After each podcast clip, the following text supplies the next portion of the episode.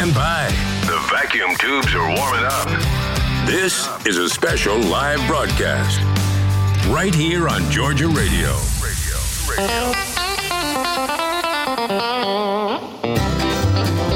Well, it's Wednesday morning, time for Neighbor to Neighbor. Good morning, everybody. Matt Jolly here with you on Georgia Radio. Glad to be with you. If you haven't already signed up for our newsletter, please do so. You can do it right there at georgiaradio.com. Just sign up for the newsletter. Did you hear last night's show? We had a good time. Billy Blackman was the guest on an all new Georgia Folk and Farm Life broadcast last night. If you missed Billy Blackman, boy, oh boy, listen to that one. He, the guy has just done everything. He was a, a railroad worker. Let's see, a musician uh, for like a, a, bunch of years 13, 14 years, I think he played on the road. Uh, now he's a farrier and just a, a, cowboy through and through, but it, also a, a, newspaper columnist. Uh, just a remarkable guy. And uh, loved hearing hearing all about his life and stories last night on the Georgia Folk and Farm Life Show. You can catch that on the podcast, by the way. It's up there right now. Go to georgiaradio.com slash podcast and you can listen to it. This morning, we're lucky to have tree farmer and author and all around great guy Paul Chappell joining me from his truck where he is warm uh, out there on his tree farm with his dog. Paul, good morning. Glad glad to have you on.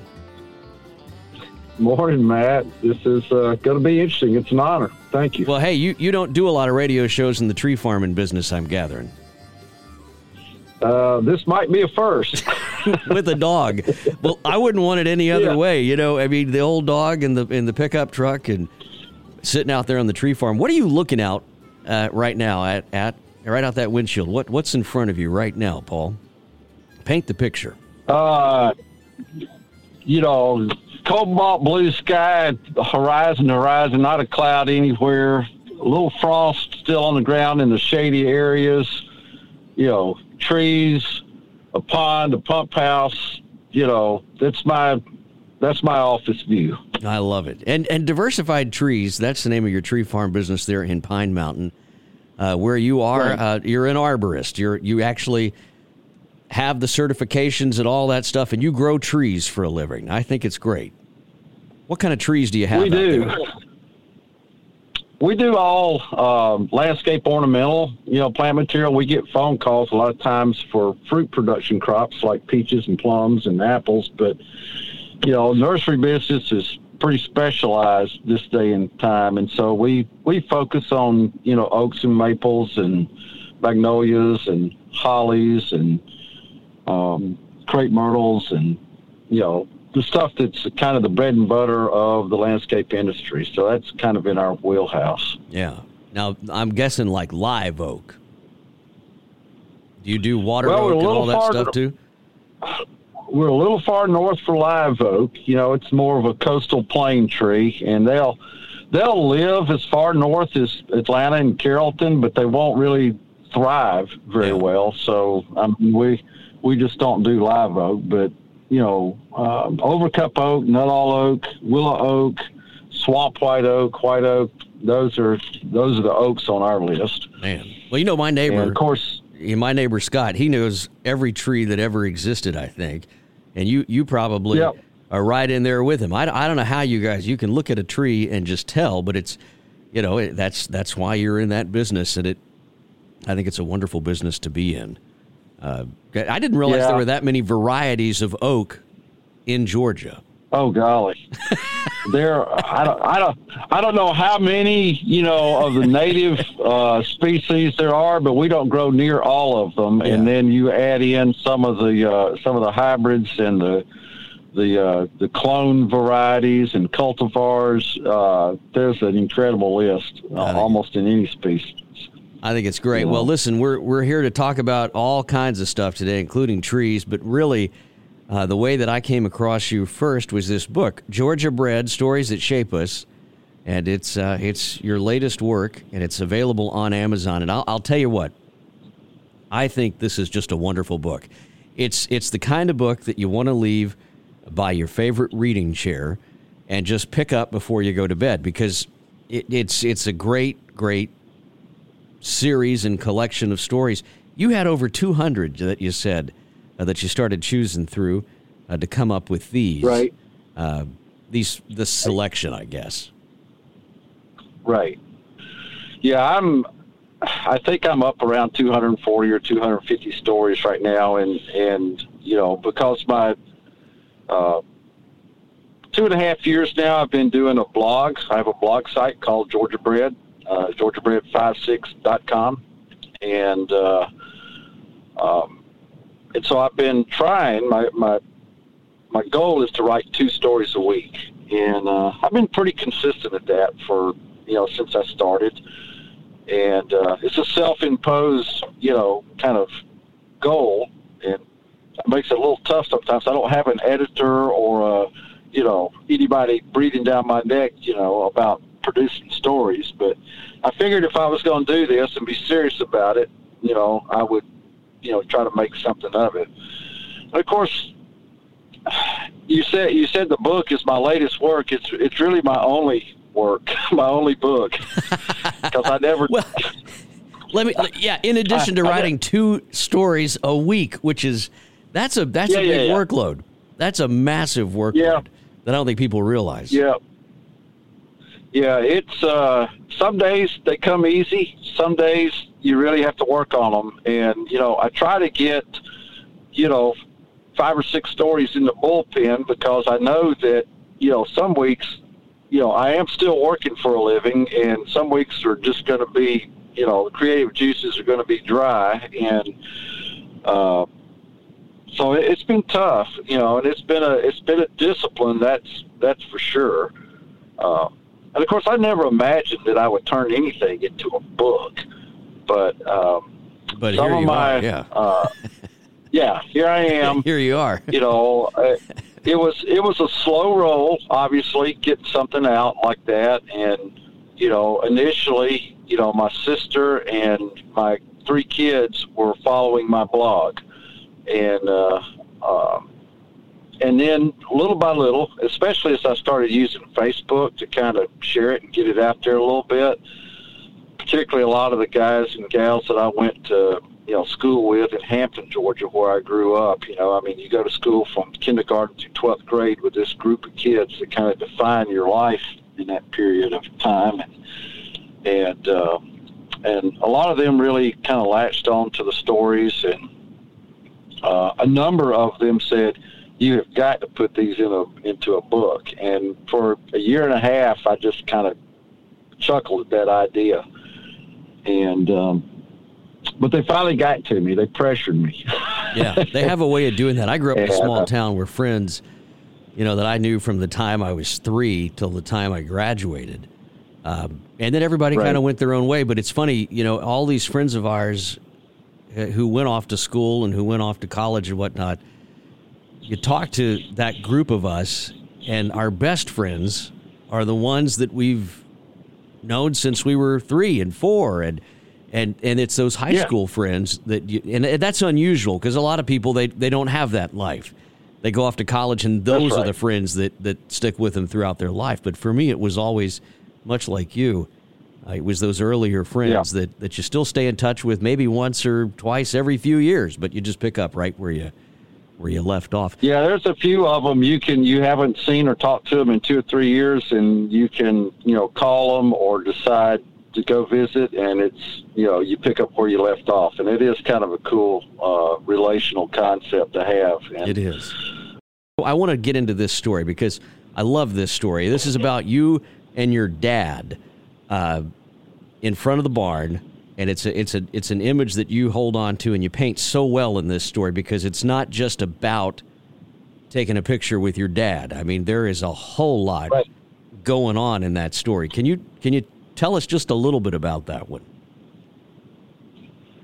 You know, my dad, you know, was a Depression era kid, right? Born in 23. And, um, and he certainly passed on a lot of those values to me. And, and like any kid who had, and I know a lot of kids don't have a good father son relationship. They had, you know, terrible family life and all that kind of stuff. I was very fortunate that I had a reasonably normal, you know, growing up experience. A mom and dad who stayed together their whole life and that sort of thing. So it, certainly made an impression on me. But growing up on what I would consider to be kind of the tail end of a, a period of time where agriculture in Georgia's small family farms were still, you know, active and and um, I just wanted to capture that part of him before he passed away, and uh,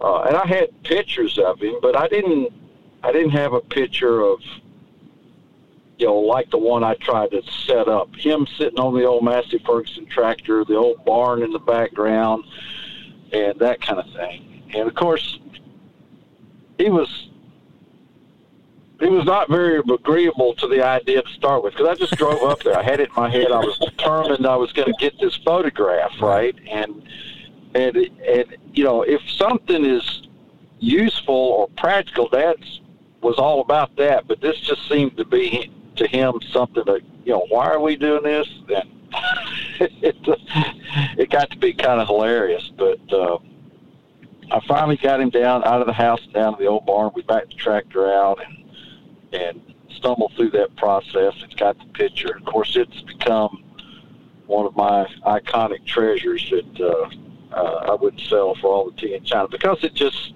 you know it's me and him. It's the life that we shared and it's uh, it's a picture that just has all of that in it for me. Talk to me about the tractor seat because you go into great detail on this, and I it, it, it I know these guys. you know, I, I mean, I know them, and and it's just a different. way. To me, you know, if I if I see something that needs fixing, I want to fix it. And it was different with that right. generation. It wasn't that they didn't want to fix it. It was that it was this continuous balance of is it worth it? Right, right. Yeah, when and look, we got that tractor in '64. You know, so I mean, the tractor had a lot of use. And when the original seat just wore slap out, now it was always parked under the shed in the barn. It wasn't like it set out, but you know, by the '80s, you know, seat was worn out, and uh, and Dad, rather than you know going to the Massey Ferguson dealer and ordering a replacement seat for it. He took a whole piece of plywood, just a scrap piece, I'm sure, that was laying around the old smokehouse, whittled it down with a jigsaw, and and ran a couple of bolts through it into the metal frame that was left after he took the old seat off of it, and uh, and then somewhere along the way, because we didn't have a Craftsman lawnmower, he found a, a, an old black, you know, foam padded seat from a Craftsman lawn tractor, and basically ran two screws through it into that piece of plywood, and used that for years, you know. and uh, of course, it didn't fit right. It didn't fit right, right, and it shoved you up really close to the steering wheel and the gear shift rather than being out by your knees was, you know, a little closer than right. you wanted it to be. And uh, and then when the Craftsman seat cracked and the foam was exposed, Dad just took a black plastic trash bag and put it over the whole seat and tied a knot in it under the seat and sat on that. but in that, you know, in that years. story, you, you talk about that, and it's just, I, I love it because it sums up so much about that generation. I, I know guys that had TV sets that they would turn because the dial had fallen off. They'd turn it with pliers. You know, I mean, oh, that's sure. just that was just that that mindset of it's it still works, it's good enough. What have we lost about yeah, that? We, you write a lot about that in this book. I mean, there's the VFW story. There's all of these stories, even about your mother and sewing. What have we lost in America that that generation knew and understood? Oh, I've said in several of those stories that I think that uh, it's such an incredible loss to us, a sense of just a sense of, uh, I think, oh, what's the word? Uh, not contentment. Be learning to be content with the life that you have. It, it seems like, you know, probably my generation. I'm 65, you know, and, and we're still connected to that group, but certainly you know, the next generation, we're we're always seem to be discontent with what we have. We want something more. We we want, you know, the bigger house, or we want more stuff, or we want, you know, we want a new truck because we've been driving this one for my goodness, I've been driving it for two years. You know, I got to get another truck, and I think we've lost the ability to be content with a simple life you know, where we work honestly and we pay our bills and we get by on materially on what we can afford. And, um, you know, mom and dad, you know, they didn't run up any debt. You know, I mean, mom had a few credit cards, but, you know, for Penney's or Rich's or, you know, wherever she liked to shop. But, you know, it was always just a few items and it got paid. And, uh, uh, you know, they didn't know anything about Visa or MasterCard or, you know, going into debt like that. So I, I just think that we've, we're dissatisfied in a way that mom and dad were never, never knew because they were just so content with a simple life. Yeah, and it's not even contentment to me as much as it was that they they lived through what you were talking about. They lived through the depression. You know, hard times make strong men. You've heard that before. And and it seems sure. like, you know, we we we talk about you hear on the news, you hear about how some of these grocery stores up on the East Coast, they don't have food right now. You know, the, the storm that right. came through there, and now with the pandemic and supply chain. You hear about all this stuff, but then when you look at it through the lens of what that generation went through. I mean, we don't have soup lines. We're not there yet. And, and God right. willing, we'll never be there again. But it sure, it, it's, it's the first little taste of austerity that a lot of folks right. have had in this country. And I, I, I, I look back to that generation and I think, you know, they would have weathered this without even without even thinking about it. You know, I, you know, yeah. pandemic for two yeah. years that you know, okay, well. Support for this podcast and the following message come from Corient. Corient provides wealth management services centered around you. They focus on exceeding your expectations and simplifying your life. Corient has been helping high achievers just like you enjoy their lives more fully, preserve their wealth, and provide for the people, causes, and communities they care about. As one of the largest integrated fee only registered investment advisors in the U.S., Corient has deeply experienced teams in 23 strategic locations. Corient has extensive knowledge spanning the full spectrum of planning planning, investing, lending, and money management disciplines. Leverage Corient's exclusive network of experts to craft custom solutions designed to help you reach your financial goals, no matter how complex they may be. Real wealth requires real solutions. For more information, connect with a wealth advisor today at corient.com. That's C O R I E N T.com. Corient.com. All right. Uh, they just, they would but to me, that's you write about this in such a beautiful way, where where these austere times. I mean, there's a war in this book. There's a depression. There's all of this stuff that that a lot of folks would look at as hardship. That you have found the silver lining within, and I think it's aptly titled "Stories That Shape Us," and that's that is this book, and it's it's really yeah. really wonderful. One of the one of the one of the common reactions I get to to some of these stories is that, um, man, that story is about my life. You know, there's so many people that identify with it, and uh, I even I've got a friend who's in his 30s who uh, you know called me one night. He had found out about the book and got it and read some of the stories, and he said, you know. He said, "This is not my life. You know, I was a military brat. We were, you know, all over the country but I'm just inspired by you know the stories. They they make me want something more, you know, out of life than I've you know really had to think about, and and that's pretty rewarding, you know, to me. I because this whole thing started for me as just a way for me to capture some stories for my grandchildren. Uh, that's really what I wanted to do.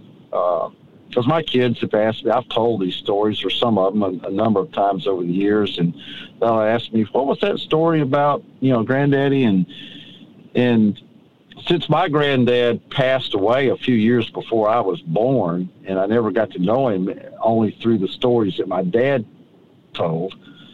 I said, you know, if something happens to me and I, you know, leave this earth, you know, I want my grandkids to know a little bit of their heritage and history and, and who we were. And that's what I started out, you know, doing. They're not, I didn't intend for them to be necessarily, you know, devotional or like with moral lessons or anything like that, but some of that comes through, and uh, and I think that's to me that's the value in them. That's why I write them. I love it all. I think it's just been it's been a fun read, and I'm looking forward to it every night when I sit down. I, I realized right away, and I take this for what it's worth, Paul. I realized right away that this was not a book to finish, and, and what I mean by that is you don't sit down and read it cover to cover. This is a book that is best enjoyed uh, when when you're looking for something like this, and and you you sit yeah. down with it, and, and and I'm just I'm savoring it. I guess it's the best. That's the best way to put it. Yeah. Uh, and I and I love yeah. that about. It's hard to find a book like that, you know, because uh, it reads so easily, and it's just a wonderful, wonderful thing. I've I've I'm on my second pass, but every time I, I look I look forward to cracking it open. I, I, think it's just fantastic. It is for sale on Amazon. You can get it there. Uh, just look for Georgia Bread Stories That Shape Us by Paul W. Chappell. And, it, and, and it's right there, right there on yeah. Amazon. It pulls up. And we'll put that in the podcast link uh, to that as well. Yeah. What What is your uh, your favorite one? Is there is there a topic that you, I can guess, but is there a topic that that you keep going back to, maybe on the blog or even in the book that you just it's a deep well? Have you thought about that? Yeah, I mean, I, I, I go back to stories about mom and dad, you know, a lot. I'm I'm starting to kind of run out of that a little bit, you know, because I've written so many of them. But, um, you know, one of my favorite stories in the book is called Devotion, and it was sure. about the final years when mom was uh, in the nursing home with Alzheimer's and about dad's devotion, you know, to her, and uh, which in the later you know, eighth decade of their lives uh, gave me a view of him that I didn't know as a kid or as a young man. Uh, Dad was, uh, you know, he could be a little bit gruff and a little bit short and, and had high expectations. And um, I saw a, uh, I saw life slow down for him, and I saw a tender side of him that I didn't know existed, and that was pretty telling, you know. You said that, and you write it so, so beautifully. You said that that his entire life was about working down there, you know, at, at not at the factory, but at the but anyway, where he where he worked the found the foundry. He worked. Yeah. The foundry. Yeah. Yeah. He would work down there, and then when your mother went in to the care center, his his job became going down there, and and being with her during the day, three times right. a day. Right. It's beautiful. Right. I mean, it really is a beautiful story. Um, I mean, his yeah. his morning would start out with, uh, you know, putting an extra log in the wood stove and setting the damper and eating a couple of leftover biscuits, and then headed over to McDonough to the nursing home so he could, you know, feed breakfast to her, and then he'd go back at lunch, and then he'd go back at supper. Yeah. And for five five years, he did that 365 days, you know, a year, every day, and uh, that's that's incredible to me because that takes a lot of stamina because he saw their relationship change because at some point she didn't know him, hmm. and but he knew her, you know, one of those kind of things. Well, it's a beautiful story. It's a beautiful. Uh it's just a beautiful book, and I would encourage anybody that, that wants to pick up a copy of it to go do that on on Amazon, Amazon.com. You can get Georgia Bread Stories That Shape Us by author Paul Chappell. And Paul, give them your blog one last time before we cut out of here. You got to get back to it. There's trees to sell and trees to grow. Trees to sell. Yep, yep, yep. Well, you know these stories are only only about six or seven minutes long, so they don't take long. And if you get the book, you know, you can read one story or two stories. You could read the first story or the last story. You know, it's not like it's not a novel, so uh, it's pretty. Like you suggested earlier, it's a pretty easy read, and uh, um, the the site is georgiabread56.com. There you go, georgiabread56.com. You can go on there and read it. I like to think of this book like a nice warm blanket. And that's exactly what it feels like when you read it. it. It's just really, really wonderful. Uh, you've got a great thing yeah. going. And yeah. look, when you run out of stories about mom and dad, no one's going to know the difference if you just start making them up. And, and then that novel will come out, Paul, and, and we'll all enjoy that too. So well, I'm, I'm no Lewis. I'm no Lewis Grizzard or Garrison Keillor or Sean of the South, but uh, those guys are professional writers and, and have doing it for a long time. And and I draw on some of their you know style, I guess. But I'm I'm just trying to do my own thing, and I like the stories that I write about other people that I meet uh, more than I enjoy writing about myself. But uh, I think that's great. Um, you know, I, have got. I'll leave you with this. I, have got another interview coming out uh, on another show that I do called History Worth Saving, and I interviewed uh, a guy named Ernie Lapointe. He's Sitting Bull's great grandson, and he said, "You know, we're always we're always comparing ourselves uh, in the Western culture. Everybody's always comparing themselves to other people." He said, "In in in Lakota culture, we work hard to be the best that we can be as an individual." And he said, "You know." I don't want to be anybody but me. And I think right. you do a beautiful job of that in this book. I, I, wouldn't want you to be anybody but Paul. And that comes across so right. beautifully and well done in this book. And I hope everybody runs out and buys it because you're doing a great job with it. So thank you for coming on. Well, thank you, Matt. We'll have you back on when you one, get that one more. next one coming out.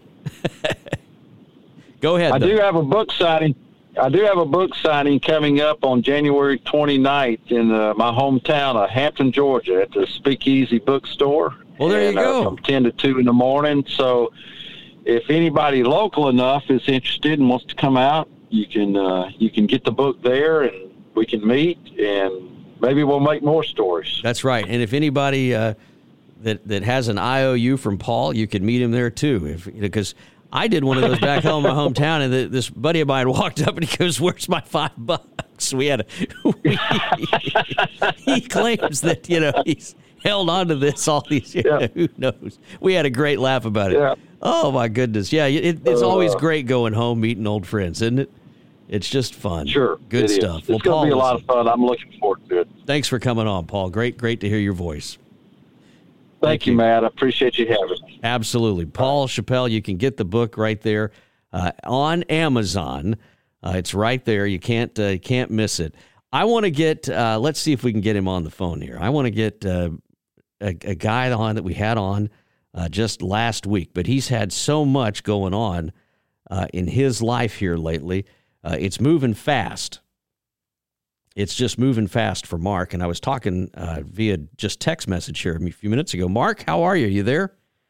Hey, doing good, Matt. Yourself? Man, I'm doing great. Mark Ware, uh, you can catch him uh, at Mark Ware, W A R E, markwaremusic.com. Mark, you're headed to Nashville. Did I hear that right? That's right, Matt. We're uh, we're headed out tomorrow afternoon. Uh, should get there. Oh, actually, yeah, tomorrow afternoon, and uh, we're planning to do some recording um, there on the new song "Get It On." Uh, the agent there at 1015 Music, Joe, he's got it all set up. So we're gonna roll into Nashville and bundle up, head in the studio, and uh, make some music. Man, I think that's great. How's your voice? Is it ready to go? Uh, I'm ready to go. Yes, You're sir. always ready to go. Tell me about the show. Tell me about the show that you've got coming up. Uh, your next one when you get home from uh, from Nashville. What do you got coming up? We are so excited uh, that we're getting to team up with Jacob Bryant. Uh, he's a North Georgia North Georgia boy, and um, we're doing a show in Macon on the 21st uh, there on Mulberry Street at the Macon Doolin Piano Bar. It's an up close and personal tour Jake, Jacob's doing, and um, we're going to open up for him. So it's going to be a big night. You can go to their website, grab your tickets. I think there's still about three or four tables left.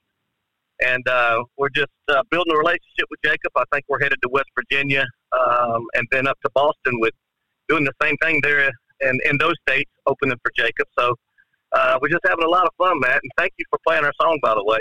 Hey, listen, I love both of them. We got both of them running. Uh, Carry On and Six Feet Away. We'll get those on a little bit later on today. It's just great seeing an artist on on the go and getting some traction like you're doing. How many how many spins did you get last week? Well, uh, I, I, I used all my fingers and toes and ran out. So I think we're at seventy thousand streams uh, on Six Feet Away, which is phenomenal for an independent who, um, who's trying to do it. But we had seventy thousand spins, so thank you everyone out there uh, in Georgia who's who's spinning our music. And let me make sure that I understand this correctly because I, a lot of folks who listen to this show, they're like me and they don't understand everything. But uh, on Spotify and, and these new apps that you can play music on, if you save a song as a favorite, that helps, right? It helps, and uh, and then also to be added on a playlist. So if you like a certain genre of music, uh, say if you like outlaw country, and uh, you you save that playlist, and um, what we're trying to do is get on as many playlists as we can and build our monthly listeners up. So um, if you listen to our song a certain amount of times, you become one of our monthly listeners. And I think I'm up to 34,000 monthly listeners here. Um, oddly enough, um, it's running a quite race between Georgia and Phoenix, Arizona. And I don't, I don't know if I've got a lost cousin or something out there in Phoenix, but Phoenix is loving our music and can't wait to get out there. I think that's fantastic. Well, listen, we, we wish you all the best, and and I, you're going to love you're to love Macon you know, Mulberry Street, right there. You're right next door to WDEN, and why they're not playing it, we got to figure that out. Maybe they are.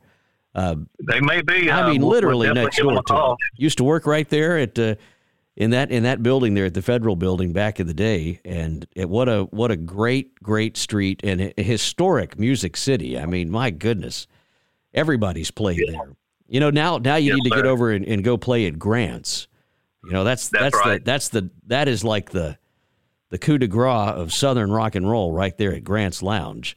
Uh, downtown, right. making good stuff, and uh, well, I, I, I, look forward to seeing you down there at some point. I'm going to do my best to show up there because uh, a I just love Macon, and b looking forward to seeing it. And again, give the date on that show in Middle Georgia. Middle Georgia, Macon uh, is going to be January 21st. Show starts at nine o'clock. Uh, looking forward to it. And uh, thanks thank you, Matt, so much, and thanks, Georgia Radio. Um, I'm becoming a fan of your stuff. You're doing a great job yourself. Listen, we're we're swinging for the fences. You know what I mean, Mark? You got somebody's got to do this. So there's so many there's so many great artists that are that are out there doing good work. Uh, that that have an appreciation of the stuff in the past, and there's so many communities out there that just are they're not getting served by these big corporate broadcast entities that don't even know how to spell the hometown name anymore. You know, they couldn't tell you who the football team was and that's sad. You're we exactly want to right. we want to get back to that and and have some fun with it along the way. Mark Ware, thanks for coming on this morning. Great to hear your voice, Thank sir. You. All right, Thank everybody, you, we sure appreciate you being here too. Now listen, y'all don't run off because uh, we got a lot more coming up today. Ten to two, I'm here with you.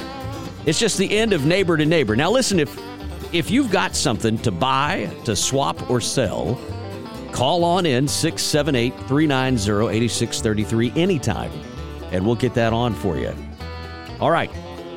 I'm going to take a quick break. I'm going to go refill my coffee. And I'll tell you what, I'll, I'll be back here in a few more minutes playing your request and your dedications. We got news at the top of the hour. I'll have the weather report at 11 o'clock for you. What else we got? Oh, yeah. I, I think today is the day that Ernie LaPointe's story releases at historyworthsaving.com. That's a longer format show and podcast at historyworthsaving.com. You heard me talking about Ernie LaPointe, Sitting Bull's great grandson. He is an amazing guy. I mean, just amazing. Vietnam vet, um, was homeless for a number of years until he discovered, rediscovered, I should say, the ancient ways of his people and figured out how to heal, as he calls it, that spiritual wounding that happened to him when he was at war. And it's a remarkable, remarkable story of healing and how, how he really came back to life. Uh, it, it's just a beautiful story. I think you'll enjoy it. That debuts, I believe, today. Season four of History Worth Saving will be coming out later this month. I believe the 15th, uh, the week of the 15th, whatever that week is. That's That's Friday, I think. Just Saturday. Yeah, this will be out next week. Be out next week on the 19th is when that show debuts. But uh, season four of it rolls out. Going to be a fun one. And listen, I hope that you are here every Monday through Friday, 10 to 2. And then all day long on Georgia Radio. If you're listening to us uh, via the podcast, we're glad you're here. Try and join us live some Wednesday morning. My thanks again to Paul Chappell and to Mark Ware for coming on. Stories that shape us, Georgia Bread. You can find that on Amazon. If you're listening to the podcast of this show, just hit it on the quick link. All right, everybody, stay tuned. Lots of great stuff coming up right here on Georgia Radio right after this.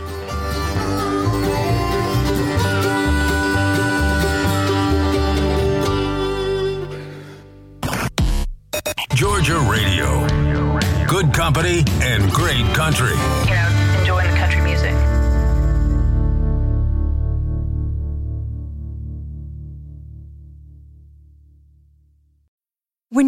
Mealtime inspiration, it's worth shopping Kroger, where you'll find over 30,000 mouthwatering choices that excite your inner foodie. And no matter what tasty choice you make, you'll enjoy our everyday low prices, plus extra ways to save, like digital coupons worth over $600 each week. You can also save up to $1 off per gallon at the pump with fuel points. More savings and more inspiring flavors make shopping Kroger worth it every time. Kroger, fresh for everyone. Fuel restrictions apply.